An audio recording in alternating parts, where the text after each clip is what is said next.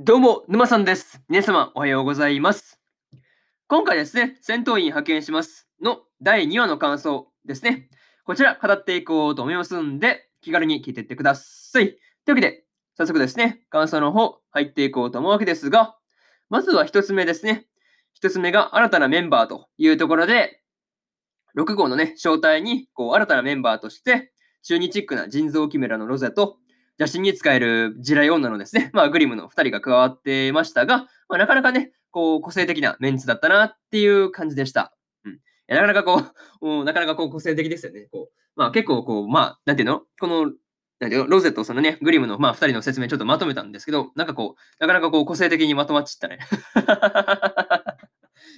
いや、中日チックな人造キメラとね、そう、邪神に使える地雷女ですからね。そう、なかなかこう、うまい具合にまとまったのかなって感じなんですけど、まあ、なんかもうこれでだいぶ、なんていうの？まあ、現れてるというか、なんか、現れてるがこれでいいのかなっていう感じなんですけど、まあね、とりあえず大体こんな感じですよね。そう。まあ、なかなかこう、この二人ともね、こう、個性的なメンツだったなっていうのが、こう、印象的というか、うん、すごいこう、印象に残りやすいですよね。そう。いや、本当面白いしね、そう、見ていて楽しかったなっていうのがありました。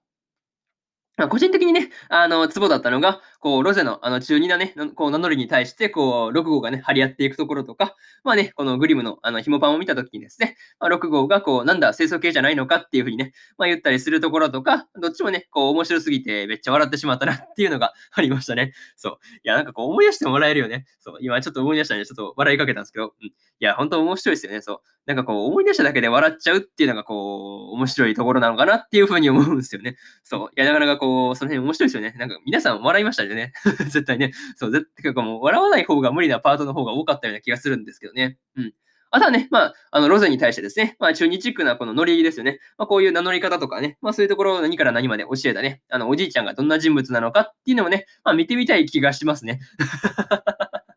絶対個性的で面白いやろっていうのはあるんですけどね。うん。いや、ちょっとその辺はちょっと見てみたいなっていうのはありますね。うん。まあ、にしてもね、こう選ぶ段階で、あの、おじいさんとね、若い女の子しかいないっていうのはね、こう、グレース王国戦力不足し、戦力不足しすぎやろっていうの風にはね、まあ思ったりしましたね。うん。いや、なんかこう、そこまでこう、若い人間やられた、若い男がやられたのかっていうね、まあそういうところがよく現れてる部分であるかなっていう風に思ったりしました。とりあえずこれがですね、えー、一つ目の感想である新たなメン、新たなメンバーというところになります。はい。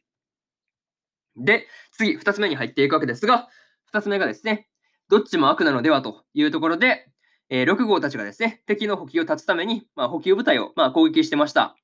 このことをですね、敵であるハイネからも、こう、騎士道精神のかけらもないっていうね、とかね、まあそういうことを言われてるのが、こう、面白すぎるよね。そう、敵に言われてどうすんねんみたいなね、うん、ところありますからね。なかなかその辺面白かったなっていうのがありましたね。うん。いや、まあ、正直なところはあれですからね、旗から見ればどっちも悪役ですからね。いや、本当にどっちもやってること悪いことしかしてないからね。いや、本当その辺がこう、面白いよね。そう、どっちも、どっちが悪役か、旗から見ればパッと見わからんっていうね。そういうところがなかなかこう、面白いなというふうなところですよね。うん。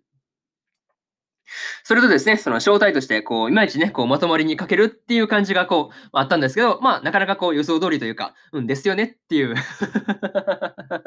そう。いや、もうですよねって感じでしたもんね。そう。まあ、でもね、こう、ガダルカンドにですね、こう、グリムが寝起きで殺された時はね、ちょっと焦りましたね。うん。いや、なんかこう、寝起きで、なんかこう、ちょっと寝起きで殺されるのがかわいそうすぎるというか、いや、マジかよ って思ったんですけど、いやー、なかなかその辺は結構焦りますよね。いや、けまあ、最初はね、そう見た時はこう、生き返るなんて分からなかったわけですからね。いや、マジかよ。なんかもう、もう、なんかこう、グリムさんやられちゃったんですけど、みたいなね。なかなかその辺が、こう、びっくりというか、うん、正直なところですね。うん。っていうし、っていうのもあるし、まあ、グリムがね、死んだ時に、こう、ガダルカンドに対して、こう、6号が、まあ、怒りを覚えていたわけですが、まあ、意外とね、こう、情に熱い性格だったりするのかなっていうふうにもね、感じられる場面だったなというふうにね、まあ、振り返ってみて思うところですね。何にせよね、こう、グリムが蘇生可能っていうのはね、まあ、一安心するというところでしたね。うん。まあ、とりあえず、そうそう、まあ、生き返るっていうのは分かっただけでもね、すごい良かったなっていう感じだったし、まあ、事実ね、まあ、生き返ったわけですが、その辺がすごく良かったなっていう感じでした。とりあえずこれがですね、えー、二つ目の感想である、どっちも悪なのではというところになります。はい。で、三つ目に入っていくわけですが、呪うって難しいというところで、えー無事にね、グリムが生き返っていたわけですが、まあ、それをね、こう、そばで待っている6号が優しかったなっていう感じでした。うん。ただね、こう、その後のですね、このカップルの妨害をしまくっていくデートなのかなうん、デートはですね、こう見ていて謎に爽快感がある感じでしたね。そう、しかも車椅子もなかなかこう、足の速いやつになってましたからね。いやー、速い速い。確かに速い。いや、めっちゃ速かったよね。いや、なかなかその辺がすごい爽快感あったなっていうのはこう見ていて思ったりしました。うん。まあ、しかもね、こう、6号もね、この時にこう、なんていうの、カップルの妨害することによってですね、ちゃっかり悪行ポイントを稼いじゃってるっていうのがね、こう、なかなかこう、面白くて笑えるところなんですよね。またね、こう、彼氏持ちの女の人にですね、まあ、止められた時に、こう、グリムがね、こう、蹴りを食らわせたりとかですね、まあ、呪いがこう、グリム自身にね、帰ってきたりするっていうのがですね、こう、面白かったなという話ですよね。うん。いや、ほんとね、あの、呪うのに失敗した挙句にまた死んじゃうっていうのがね、こう、何も言えねえって感じですよね。そう。いや、もう、また死んでんじゃんっていうか、またあっこに戻す、またあっこにね、こう、蘇生させた場所に戻戻しに行かないといけないっていうのがね、なかなかこう、手間だなっていうのは思いましたね。うん。にしてもね、こう、靴を履けない呪いにかかっているから、こう、歩けないっていう風にまあなってましたけど、いや、これ、なんていうの？誰にそんな、誰に、誰にその何の目的でその呪いをかけようとしたのかっていう部分がね、すごい気になりますよね。うん。いや、まあ、要は、かけようとして跳ね返ってきてるわけですからね。一体誰にそんなものをかけようとしたんだっていうのはね、えー、まあ、気になるという話ですね。はい。またですね、えー、そんなところ気になりますという話で、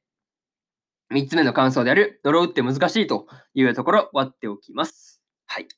で、最後にというパートに入っていくんですが、今回ね、こう、スノーがお金にこだわるのかっていうところが、まあね、ちょっと明らかになったわけですが、まあね、その魔剣のローン組んでるからっていうね、そう、魔剣を買いさせたから、そういう、それでお金がいるのかっていうね、うん、ところですごい納得という感じでした。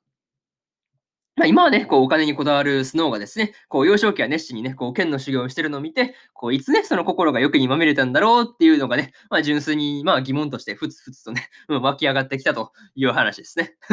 いや、ほんと、ど、どこでその金とかね、うん、出世とかにもう目が、なんていうの目がなくなった、なんて、目がなくなったんだろうなっていうか、まあ、そんなにね、こう、欲深くなったんだろうっていうのは、こう、まあね、思うところですよね。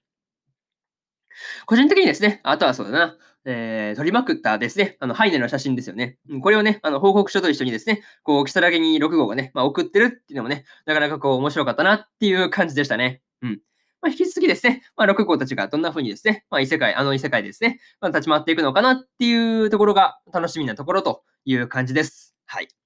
ですね、こんな感じで戦闘員派遣しますの、えー、第2話の感想ですね。こちら終わっておきます。はい。で、えー、先週ね、第2話、第1話の感想の方もね、喋ってますんで、よかったらそっちも聞いてみてくださいという話ですね。はい。っていうのと、えー、今日はね、他にも日本更新しておりまして、雲ですが何かの第14話の感想と、えー、スライム倒して300年、知らないうちにレベルマックスになってましたの第2話の感想ですね。この2本更新してますんで、えー、アニメの本編見てからですね、こっちの感想を聞いてみてくださいという感じです。はい。っていうのと、っていうのとですね、えー、明日です、明日ですね、えー、明日はですね、4本更新する予定なんですが、えー、幼馴染が絶対に負けないラブコメの、えー、第1話の感想と、シャドウハウスの第2話の感想、そしてですね、86の2話の感想と、恋という分には気持ち悪いの4話の感想ですね。えー、この4本ですね、1、2、3、4とね、更新するんで、よかったら明日もですね、ラジオの方聞きに来てもらえると、ものすごく嬉しいです。はい。という感じで、本日、えー、2本目のラジオの方をですね、こちら終わっておきます。えー、以上、沼さんでした。次回の放送でお会いしましょう。それじゃあまたね。バイバイ。